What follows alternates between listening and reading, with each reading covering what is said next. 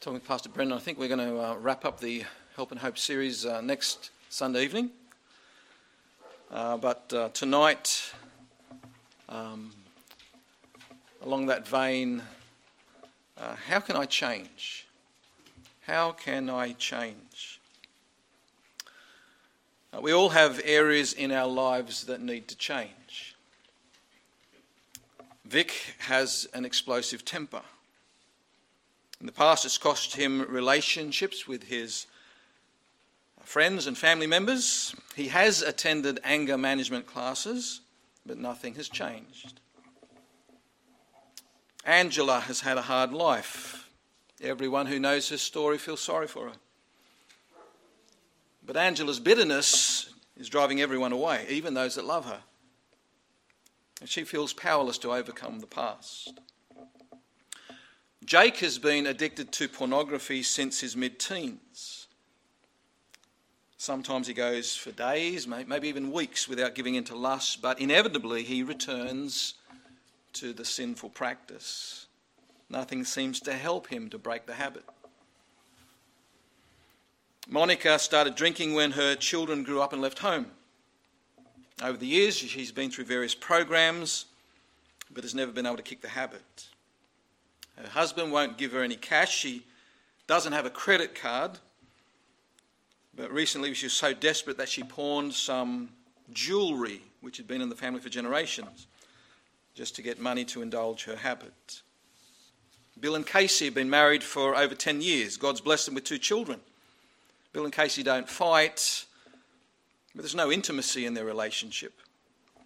And they recognise that they aren't, they aren't being wise and consistent in raising their children. They're both tired of the, the mediocrity of their family life, but they feel powerless to make things better. The question that all these people are asking is how can I change? And I think we'd all agree that change is necessary and desirable. But it needs to be pointed out that not just any change will do. Jim Berg highlights this point by giving a couple of examples. A spoiled teen may stop sulking. That's a desirable change. But only because his parents have acquiesced and given him, given him the car that he wanted. Desperate, sorry, just depressed wife is now her old cheerful self again. That's a desirable change. But only because her husband granted her the, the, the divorce that she wanted college student is now getting better grades. That's a desirable change. But only because she's found a boyfriend whose affection has lifted her spirits and now she feels like studying again. An embittered factory worker has stopped complaining about the foreman. That's a desirable change. But only because he's been transferred to another location. Clearly, there is such a thing as non biblical change or unbiblical change, change for the wrong reason, or change that doesn't really address the underlying issues. Biblical change is called sanctification. It's the process by which the Christian grows and matures and becomes increasingly, increasingly like the Lord Jesus Christ. And maybe there's some areas in your life that are in need of change. Maybe you've tried to change and failed many times. Maybe you've just got to the point where you give up trying. You don't think there's any hope of ever changing. Well, tonight I want to share with you seven points from the Bible to show how we can change.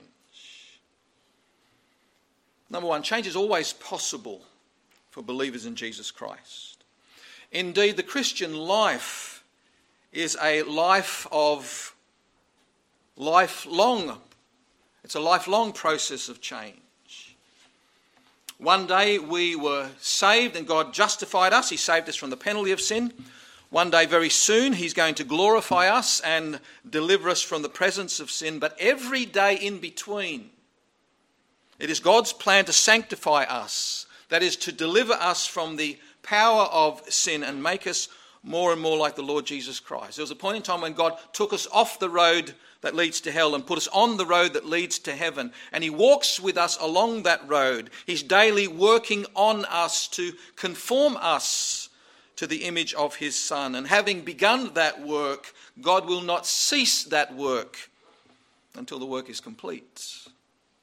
Philippians 1 6, Paul encourages his readers to be confident of this very thing that he which has begun a good work in you will perform it unto the day of Jesus Christ. 2 Corinthians 3 tells us that God performs this work of sanctification incrementally.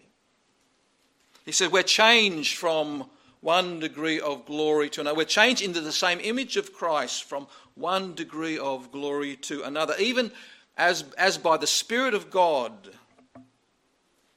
In other words, no Christian is so entrenched in sin, so dominated by the past, so hindered by genetics or anything else that he cannot be changed by the work of the Holy Spirit. The Corinthians are a perfect example of that. 1 Corinthians 6, verse 9 to 11. Paul says to them, Know ye not that the unrighteous shall not inherit the kingdom of God? Be not deceived, neither fornicators, nor idolaters, nor adulterers, nor effeminate, nor abusers of themselves with mankind, nor thieves, nor covetous, nor drunkards, nor revilers, nor extortioners shall inherit the kingdom of God. And such were some of you. But ye are washed, ye are sanctified, ye are justified in the name of the Lord Jesus and by the Spirit of our God. If anyone needed changing, it was those guys. And it says that God was the one who justified them. The God who justified them, it says also he, he sanctified them. He changed them from what they were by his Spirit.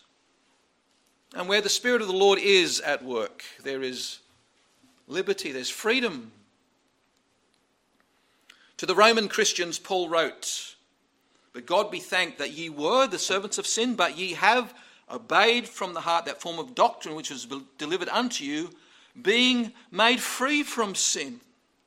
You became the servants of righteousness, freed from the bondage to sin, liberated to serve righteousness. People who are in bondage to sinful behavior can be set free to live righteously. That is God's plan. That is God's purpose. That is God's promise for all of his children. Secondly, the heart is the place where real, long lasting change takes place. One of the things you quickly discover is that when most people seek change, they seldom have their own heart in view. People want to change their circumstances or they want to change the other person. But when the focus is put only on the outward circumstance. The solutions are seldom more than temporary and superficial. It is interesting and I think highly significant that the first time the heart of man is mentioned in the Bible, in Genesis chapter 6, verse 5, it says that God saw the wickedness of man, that it was great in the earth and that every imagination and thoughts of his heart was only evil continually. Man's wicked behavior, which in that verse is described as great, and his evil deeds, which are described as being continual, God tells us they are the outworking, they were the outworking of man's heart. And the verdict doesn't change a bit when you work your way through the Bible, it only is reinforced. Jeremiah 7, uh, 9, verse 17 the heart is deceitful above all things and desperately wicked. Who can know? Who can know the wickedness of which our hearts are capable? The book of Proverbs provides this insight and counsel. It says, Keep thy heart with all diligence, for, for out of it are the issues of life. The heart is a found, foundation from which springs forth all of our thoughts and all of our words and all of our actions spring forth out of our heart. The heart is our inner life. It is the mind, that there the mind, the thoughts, the motives, the desires all come forth.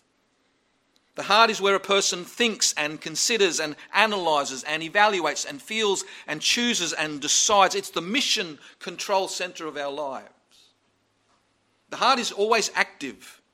It causes, it directs, it shapes our behavior.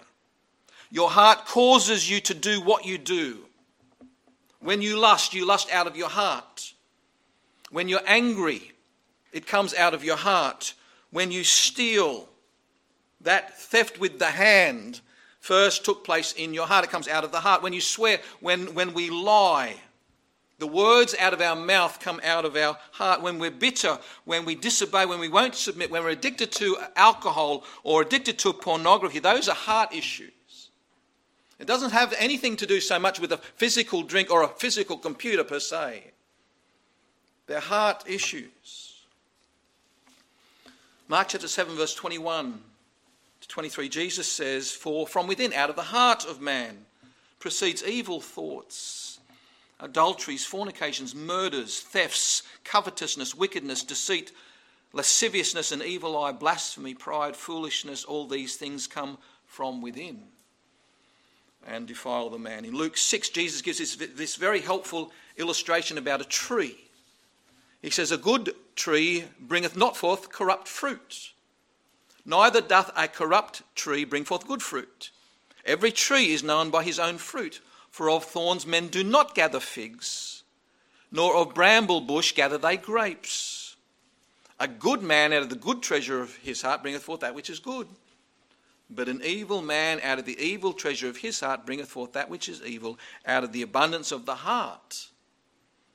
The mouth speaks. In other words, the bad fruit of our lives is just the product of the bad root of our heart. The bad behavior, those things that need changing, all come out of a bad heart. Behavior is not to be considered in isolation from the heart. But our temptation is to focus on the behavior. It's hard for us to accept that our words and our behaviors are not caused by what's outside of us, but what's inside of us. But the scriptures are clear that every wrong that you and I do flows out of our thoughts and desires of our hearts. James chapter 4 verse 1 From whence come wars and fightings among you came them came, Come they not hence, even of your own lusts, that is, the, the inner desires of our own hearts. In other words, our biggest problems are not around us, they are within us. As Jim Berg says, we do what we do because we are what we are. In order to change what we do, we must cooperate with God to change what we are. Therefore, lasting change must also always go through the pathway of the heart. Thirdly, the gospel of Jesus Christ is the foundation of biblical change. What is the gospel? The gospel is the good news that the just and gracious creator of the universe has looked upon hopelessly sinful men and women and sent his son, Jesus Christ, God in the flesh to bear his wrath against sin on the cross and to show his power over sin in the resurrection, so that everyone who turns from sin and trusts Jesus Christ as Saviour and Lord will be reconciled to God forever. Brethren, this is good news. As a matter of fact, it's beyond good news, it's truly amazing. When someone believes in the gospel, that moment, instantaneously, things happen. We go from darkness to light. We go from death to life. We go from being condemned to being justified. We go from being a child of Satan to becoming a child of God. Spiritually destitute, now we become spiritually rich. The believer in Jesus Christ immediately becomes a new person, whole new identity. 2 Corinthians 5:17 says, "Therefore, if any man be in Christ, he's a new creature. Old things are passed away; behold, all things are become new." This is the most amazing thing. No wonder the angels in heaven rejoice over one sinner that gets saved. However, many, many Christians think that the gospel is important only at the beginning of the Christian life. They understand it merely as the means by which our sins are forgiven when we come to faith in Christ, but they fail to see the importance of the gospel for our ongoing growth as Christians. Many Many Christians believe that while we are justified, that is, declared righteous by God through the gospel of grace, they think that we are then sanctified, made holy primarily by law. This is not the pattern that we see in the scriptures. Paul admonished the Galatians Are ye so foolish? Having begun in the Spirit, are ye perfected by the flesh? That is, your, your own efforts to keep the law. Christians need the gospel every day. Paul preached the gospel at Corinth. People heard it and got saved, but then he wrote to them. He wrote to them to help them with their sanctification, and he told them the gospel again. 2 Corinthians 15, verses 1 and 2. Moreover, brethren, I declare unto you the gospel which I preached unto you, which ye also have received, and wherein ye stand, by which ye also saved, if you keep in memory what I preached unto you, unless you believed in vain. They were saved, nothing was going to change that, but they, they, they were in danger of just sort of forgetting all of that. It was so important. It saved you, and you stand in it, Paul says, he reminded them. Paul wrote to the believers in Rome, chapter 1, verse 15. He told them he earnestly desired to come and see them and preach the gospel unto them. And then he writes 16 chapters, giving them the most magnificent explanation of the gospel contained anywhere in the scriptures. In it, he told how Christ's death, burial, and resurrection works for our justification. That's the first five chapters but also how Christ's death, burial, and resurrection provides for our sanctification. That's chapters 6, 7, and 8. And at the end of Romans chapter 8, Paul is so taken up with the love of God as he's displayed it in the gospel that it affects his heart so deeply that he cannot but affect his behavior. It results in Christ like behavior, in him wanting to lay down his life for others in order that they might be saved. That's what he happens at the beginning of chapter 9. And then the next three chapters, he tells how the gospel of Jesus Christ affects the salvation of Israel. And at the end of those chapters, he's so, his heart is so full of the wisdom of God as is displayed in the gospel. His whole, his whole heart is so impacted by that and transformed by that. The, the only logical thing to do, and he encourages us to do it as well, It's to present our bodies as a living sacrifice, holy acceptable unto God. And then he gives this stack of practical you know, duties that we must perform. And we're very happy to do that. He's very happy to do that, seeing that his heart has been so impacted and transformed by the gospel. In trying to motivate the, the Corinthian Christians to give generously, Paul appealed to the gospel. He says, You know the grace of our Lord Jesus Christ, though he was rich, yet for your sakes he became poor. That's the gospel. That's the incarnation. That's the gospel. And he did this so that you might be rich. And then in contemplation of the gospel, he explains at the end of that paragraph thanks be unto God for his unspeakable gift. That's a, that's, an, that's a response of worship. From a heart that's been overwhelmed by the goodness of God expressed in the gospel, and that leads to godly actions and godly behavior. The gospel, when rightly understood, affects our hearts deeply, it changes our values. We'll happily renounce our entitlements and forsake our idols and give God his due in actions towards others. Yes, the gospel brings us spiritual birth, and by it we're justified in the eyes of God, but it also orients us, orient, orients us. It guides us, it empowers us, it dominates it should dominate all of our Christian life thereafter. But I think when many of us, when trying to change, we, we rush to the commands of Scripture, what we should do for God, before having an adequate emphasis upon what God has done for us in the gospel. Yeah, that's not the pattern that we see in the Scriptures. The typical pattern that we see in the New Testament epistles is to begin with gospel truth before making practical application concerning a Christian duty. We have the gospel truth of Romans 1 to 11, and then the practical application of all of that, the outworking of that in chapters 12 to 16. We have the gospel truth contained in Ephesians 1 to 3, then the practical application of practical duties in chapters 4 to 6. We have the gospel truths of Colossians chapters 1 and 2. Then the practical application as to our Christian duty in chapters 3 and 4. The practical commands, the imperatives of Scripture, are based upon the preceding indicative statements, the truth stated concerning God's wonderful gospel of grace. When we're struggling to forgive others, Scripture takes us back to the gospel. Ephesians 4:32 Be kind one to another, tender-hearted, forgiving one another. Why? Even as God for Christ's sake hath forgiven you. That's the gospel. When our behavior towards others is unloving, Scripture takes us back to the gospel. Walk in love, as Christ also hath loved us and has given himself for us as a sacrifice unto God for a sweet smelling Saviour. That's the gospel. When a, when a husband finds he doesn't have the capacity to love his ungodly wife, Scripture takes him back to the gospel. Husbands, love your wives, even as Christ also loved the church and gave himself for it. And he should be th- thinking, thinking in how, how great is the love of Christ. How amazing is the love of Christ. How wonderful is the love of Christ. How overwhelming is the love of Christ. And that, that does something in his heart.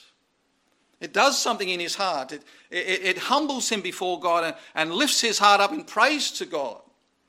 And out of heart of worship, there is this response.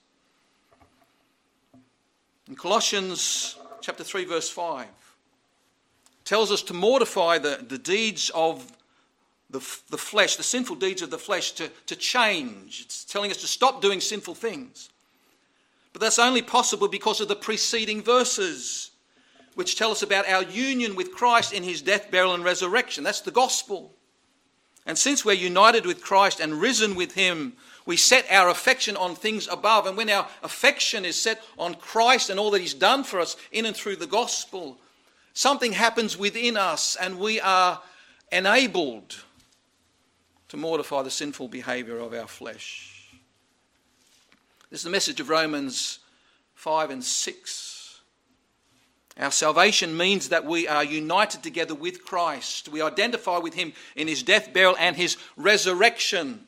And thereby, because of the gospel, we also are raised to live a new life and are enabled to live godly, Christ like life.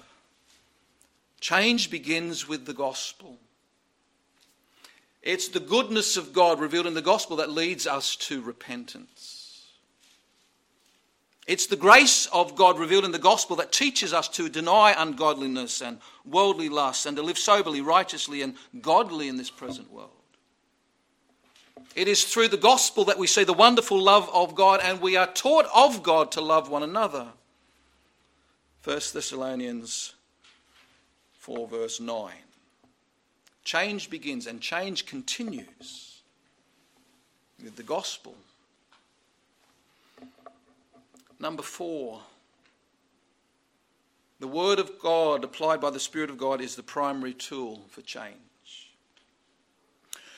There are several tools that God will use to bring about change in our lives. Uh, God will use trials very often. He'll bring a circumstance in our life uh, which um, he uses in his providence to teach us things that we get taught no other way. God uses trials. Prayer also is would be an important component. However, the primary tool for change is the Word of God applied by the Spirit of God. In John chapter 17, we see Jesus praying for his disciples. He's praying for you and me. This is what he prays for you and me. John 17, 17, sanctify them through thy truth. Thy word is truth. Sanctify them through your word. The word of God is the sanctifying agent. The key passage for this is 2 Timothy 3, verses 15 to 7, which we read before. Let's read it again. Paul says to Timothy, From a child you've known the holy scriptures which are able to make thee wise unto salvation through faith which is in Christ Jesus. All scripture is given by inspiration of God and is profitable for doctrine, for reproof, for correction, for instruction in righteousness, that the man of God may be perfect, truly furnished unto all good works. I want to draw your attention to two things it says here about the scripture. First of all, the scriptures are able. which are able to make thee wise unto salvation. Scriptures are able. The Greek word is dunamos. From where we get the word dynamite, they are powerful. The Scripture is no mere history book, it does things to people. The Scriptures have the power, they have the ability to make us wise unto salvation. They also have the ability and the power to make us mature, it says there in verse 17, to sanctify us. They can fully form us into what God would have us to be and fully equip us to do what God would have us to do. It says the scriptures are able to bring about its God intended purpose. Let's take, just take, let's just take as an example the Gospel of John, Scripture, the Gospel of John. God's purpose in inspiring John to write his Gospel, it's clearly stated. John chapter 20, verse 31. These things are written that ye might believe that Jesus is the Christ, the Son of God, and that believing ye might have life in his, in his, through his name. That is God's intended purpose. And since that is the case, is it, is it any surprise that verses from John's gospel have been used to bring more people to faith in Christ and salvation than perhaps any other verses? Verses like John chapter 1, verse 12, John 3, 16, John 3, 36, John 14, 1 to 6, and many others. John's gospel demonstrates its power to do what God intended it to do. And so, to all scripture, all scripture has the ability and the power to accomplish its God given purposes, one of which is to bring Christians through the pathway of sanctification, one of which is to bring about righteous changes in a believer's life. But secondly, I want you to notice the scriptures are also profitable. They are profitable, it says, for four things profitable for doctrine. That is, they teach us what is right. It tells us the truth about God, how He is holy and just and righteous and loving and merciful and gracious. It tells us the truth about what God requires of us. It tells us the truth about Satan, the most wicked being in the universe. It tells us about sin, the most evil thing in the universe. Tells us the truth about man. He's fallen, he's depraved, he's corrupted by sin. Tells us the truth about the world. It is not our friend, it is an ally of Satan. Tells us the truth about heaven and hell, the truth about salvation, the truth about Jesus, the truth about the gospel, the truth about grace. Our hearts are deceitful, they're so easily deceived. Therefore, we need the scriptures constantly teaching us, reminding us, helping us to know what is true, what is right. Secondly, the scriptures are also profitable for reproof. They teach us what is wrong. What is wrong with us? James tells us that God's word is like a mirror. We look in it and we see ourselves. And the, the wrong that we read in the scriptures is the wrong that we see in ourselves. The scriptures highlight our sinfulness, it exposes the idols of our hearts. Hebrews chapter 4, verse 12 says the word of God is quick and powerful. That word quick there means life giving. It's powerful, sharper than any two edged sword, piercing even to dividing asunder of soul and spirit, the joints and marrow, and is a discerner of the thoughts and the intents of the heart. You want to know what's going on in your heart? We, we, we, it is so deceitful, we ourselves don't even know everything that's going on there. But the scripture tells us reveals our own hearts to us. Thirdly, the scriptures are profitable for correction. They teach us how to make things right. They teach us about the need for confession of sin and of repentance and of reconciliation as a means of dealing with that. It teaches about forsaking sin and sometimes uh, um, restitution is required. We have to go back and pay back. We have to restore that which was stolen, for example. And sometimes forsaking sin might also require that there be some restriction when we're, we're just not allowed to be doing certain things now because of our sin. Sometimes it requires radical amputation, as Jesus said. Sometimes we've got to make some really, really hard decisions so that we might forsake sin. Fourthly, Scriptures are profitable for instruction in righteousness, disciplined training in righteousness, how to keep things right. Now that we've, we've, we've made things right, how to keep things right. James chapter 1, verse 25 tells us that whoso looketh in the perfect law of liberty and continueth therein, he being not a forgetful hearer, but a doer of the work, this man is blessed in his deed. James tells us how to keep things right. We've got to keep looking at the scriptures and stay there and stay there and stay there. We need to stay there so long that we don't forget. And we've got to continue in there so we don't forget. We've got to stay there long enough so that the things that we know very, very clearly now, we, we actually start doing them. And we need to stay there until we are doing what it says. Meditation, continuation. The scriptures are powerful. They have the ability to bring about God's intended purpose, and they're profitable in providing all that we need for life and godliness, and they are God's primary tool for change in our lives. Number five,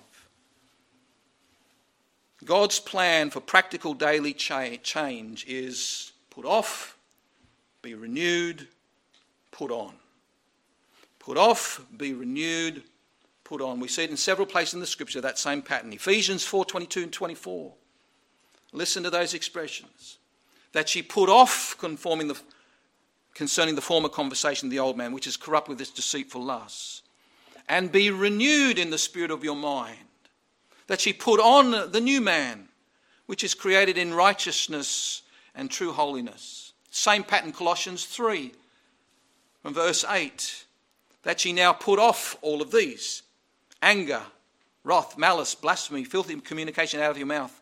Lie not one to another, seeing you put off the old man with his deeds, and have put on the new man, which is renewed in knowledge after the image of him that created him. Verse 12. Put on, therefore, as the elect of God, holy and beloved, bowels of mercies, kindness, humbleness of mind, meekness, long suffering, forbearing one another, forgiving one another. If any have a quarrel against any, even as Christ forgave you, so also do ye. And above all these things, put on charity, which is the bond of perfectness.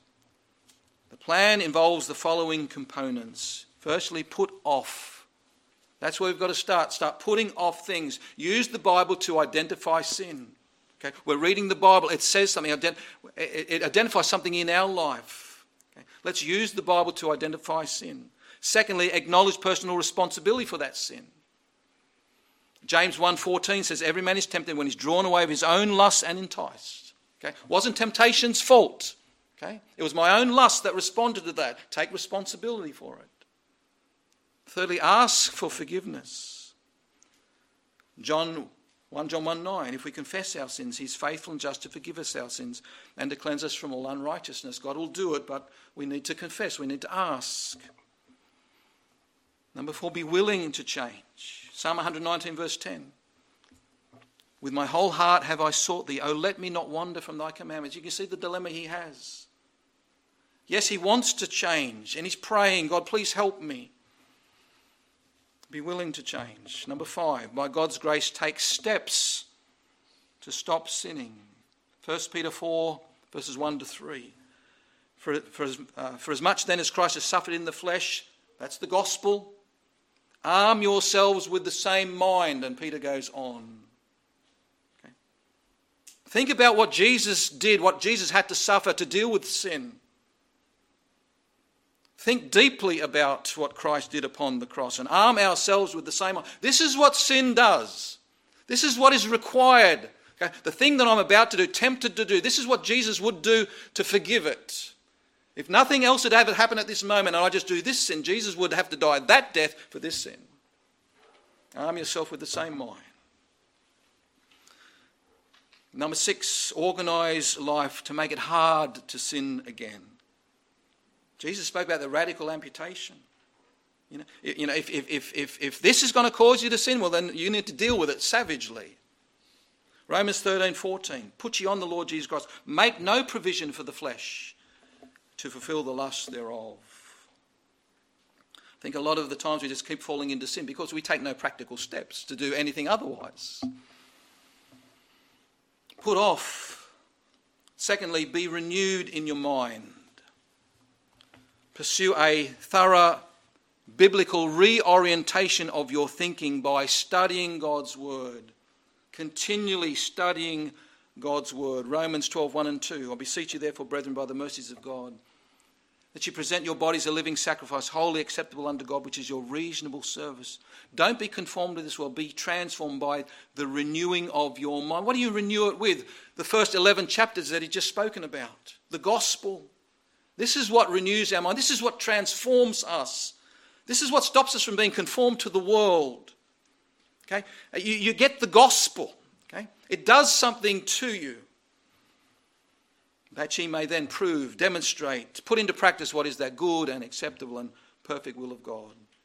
Joshua chapter 1, verse 8, meditating God's word day and night. Psalm 1, meditating God's word day and night. The Bible is all about Jesus, who is better than the sin that tempts us. Jesus is better than the sin that tempts us. The Bible is a revelation of the glory of God. It's not a list of behaviors. It's a revelation of the glory of God. And when you see, start to see the glory of God in the scriptures, when you start to see the glory of God, it's revealed in the gospel. When you, you when, when, when you begin to see how big it is, how huge it is, the impact of the gospel and all that God has done in Christ, when you begin to comprehend the, the breadth and length and depth and height of the love of God, things start to happen. And we come a little bit like Joseph. You know, it's like, how can I sin against God and do this wickedness? How, how can I when God has done all this for me. Be renewed in your mind. Thirdly, put on. Put on. Replace sinful thoughts and words and actions with their godly opposites. Okay, that's what repentance is. I was doing this, now I've, repentance means I confess that and I do the opposite, the godly opposite. For example, Romans 12, verse 21 Be not overcome with evil, how am I going to deal with that? Overcome evil with good. Okay? Don't give in to the evil, rather turn around and do good. Ephesians 4:25. Wherefore putting away lying. Okay, what's the godly opposite? Speak every man truth with his neighbor, for we are members one of another. Let him that stole steal no more. Okay, what's the godly opposite? Rather let him labor with his hands, a thing which is good that he may have to give to him that needeth. So rather than steal something, I'm going to actually give something away. That's repentance. That's what repentance looks like. Let no corrupt communication out of, proceed out of your mouth. Okay? Instead of saying bad things on it, say good things. That which is good to the edifying, to the use of edifying, that he may minister grace to the hearers. Let all bitterness and wrath and anger and clamour and evil speaking be put away from you with all malice. And here's the godly opposite Be ye kind one to another, tender hearted, forgiving one another, even as God for Christ's sake hath forgiven you. Put off, be renewed, put on. Every day, put off, be renewed, put on. Several times a day, put off, be renewed, put on. Number six, Sanctification is a joint divine human effort. While justification and glorification are completely the work of God, sanctification is a, a God empowered joint effort. It's a grace empowered joint effort. And helping, uh, understanding that help us, helps us to avoid the extremes of you know, just passivity. You know, on one side, we just sit and do nothing waiting for God to zap us or legalistic self reliance on the other extreme. Our scripture here is Philippians 2, verses 12 to 13. Wherefore, my beloved, as you've always obeyed, not in my presence only, but much more in my absence, work out your own salvation with fear and trembling, for it is God which worketh in you both to will and to do of his good pleasure. Okay, God works within you. Okay, he does that through the gospel. And if you contemplate the gospel, God will do a deep work in you, but then you've got to work that out. Okay? God works within, you work it out. God works within, and He's going to give you the will and the desire and the ability to do that. It's a grace induced desire. It's, it, grace gives us incredible energy to do that which is right. For example, flip, uh, 1 Corinthians 15, verse 10. Paul says, By the grace of God, I am what I am. And his grace, which was bestowed upon me, was not in vain, but I laboured more abundantly than they all. But not I, but the grace of God which was with me. Where did Paul get all this energy to do everything that he did? Well, it was a response to the grace of God. He had a good grasp of the grace of God, and that gave him incredible energy. Number seven, sanctification is a corporate project requiring church life and input from others, other believers. A couple of verses here Romans 15, verse 14. Paul says, For I myself am persuaded of you, my brethren that ye are full of goodness, filled with all knowledge, able to admonish one another. Okay? This wasn't written to any one particular person in the church, this is to the whole church. He says, You are able to admonish one another, and he commends them. That's, that's what we should be doing. Okay, it, it's not just you know, the person up the front who does it all, it's, it's the person that you sit next to. And I really do appreciate sitting next to someone in a meeting who, after the meeting, will turn to me and say, Pastor Matthews, you know, what were you reading in your Bible this week? And what were you praying about this week? What was the Lord teaching you this week? Speaking truth into my life and challenge me about that. That's, that's, that's what we all need to be doing. That's why God has put this in this, put us in this community. Galatians 6, verse 1. Brethren, if a man be overtaken in a fault, ye which are spiritual, restore such an one in the spirit of meekness, considering thyself, lest thou also be tempted. Okay? Again, this is the obligation that we have to one another. If the person next to you, you, you know they've done something wrong, then you need to speak to them about that gently, meekly, humbly, considering yourself. Not going to judge them, going to help them. You say, well, that's um, you know, for those who are spiritual. It's not me, that's for those who are spiritual, not my responsibility. Um, uh, if you're not spiritual, uh, then you should confess and repent and get to work. Okay? It's not an excuse. This is what God would require of all of us. Hebrews 10 24 25. Let us consider one another to provoke unto love and good works, not forsaking the assembling of ourselves together as the manner of some is, but exhorting one another. And so much the more as you see the day approaching. Again, this is why it's so important that we be together, because we have the opportunity then to exhort one another. And if we're not together, we miss that exhortation. God knows we need it. It's a responsibility that we have one to another. And this is the means whereby God continually works in us. Proverbs 12, verse 15. The way of the fool is right in his own eyes, but he that hearkeneth unto counsel is wise. And there is a counsel here that we can speak into one another's lives, and that's a good and wise thing. True change doesn't necessarily take place in a counselling room, but it takes place in a church community. As a person is actively involved in both serving and being served by the body of Christ. So, in summary and in conclusion, God wants all of us to change and become more like Christ. He began this work in us by justifying us and will continue to sanctify us. The gospel is the key to change as we understand our union with Christ, as we remember our new identity as children of God, as we find Christ to be our greatest delight, we are enabled, we are motivated to live for His glory. We're also responsible to exert effort in searching the Scriptures, pursuing holiness and service and obedience. I think the way that uh, change takes place in our life could be illustrated by Peter's experience of walking on the water. Just as it was completely beyond Peter's natural ability to walk on the water, so it is beyond our natural ability to change for good. Whether it's changing from lust and materialism, substance abuse, and so on. Yet, as Peter looked to Christ, he was enabled to walk on the water. And the same way, as we have our eyes, our vision filled with Christ, we will also be enabled to do things which would otherwise be impossible. And just as Peter began to sink when he took his eyes off Jesus, fearing the wind and the waves, so we will only make progress in our spiritual growth as we keep our eyes fixed upon him, as we abide in him, John 15. If we focus on our own efforts, if we lose sight of Christ, if we lose sight of the gospel, then we, like Peter, will sink. But we also have responsibility. Jesus said to Peter, Come. Peter couldn't stay in the boat and expect Jesus to levitate him out of the boat. If Peter was to walk on the water, he had to respond to what the Lord said. He had to step out of the boat.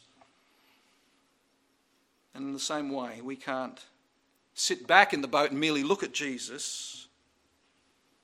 We must hear his voice and heed his voice and respond. What he calls us to do, our response is, Yes, Lord, I will do it.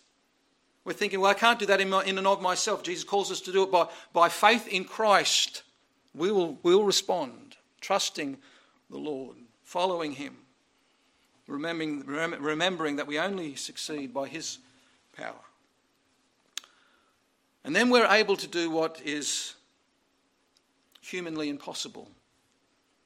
And because that is the case, He receives all the glory. Let's pray.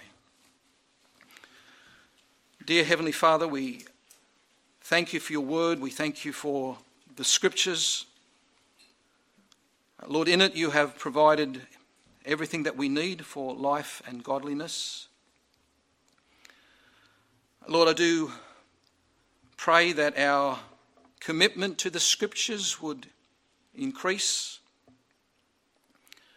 Lord, I pray that we would open it daily and linger long over the scriptures, that we take it with us in our minds by, by way of memorization and by way of meditation, and continue in the scriptures and, and stay there and linger there until we remember and we see clearly uh, what is there and we see clearer and clearer as we become more impressed with the, the, prof- the profundity of Scripture and the wisdom of God and the love of God and, and the grace of God.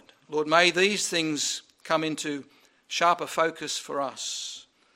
Lord, I pray that you would uh, expand our vision, give us eyes to see. Lord, open our eyes to behold wondrous things out of thy law. And Lord, may we sense our hearts being drawn uh, towards you, drawn ever upward and Lord, our posture, take the, pla- take the posture of those who are just grateful worshippers, overwhelmed uh, with the sense of your greatness and having our hearts greatly impacted in that way. Uh, Lord, this is the kind of relationship with the scriptures that uh, we need to have. And I pray, Lord, that you might greatly help us with this. Uh, Lord, help us to put off those wrong things. Lord, help us to be renewed in our minds. Lord, help us to put on the right things, uh, the positive, godly opposites of the things that we just do naturally. Lord, help us to stop and think, to do things differently. And Lord, whatever you call us to do, we know you give us the grace to do. Thank you for your promises. Thank you for your commitment to us. Thank you for the good work that you've begun. Thank you that you've promised, you've pledged to continue to do it. And we praise you for this in Jesus' name. Amen.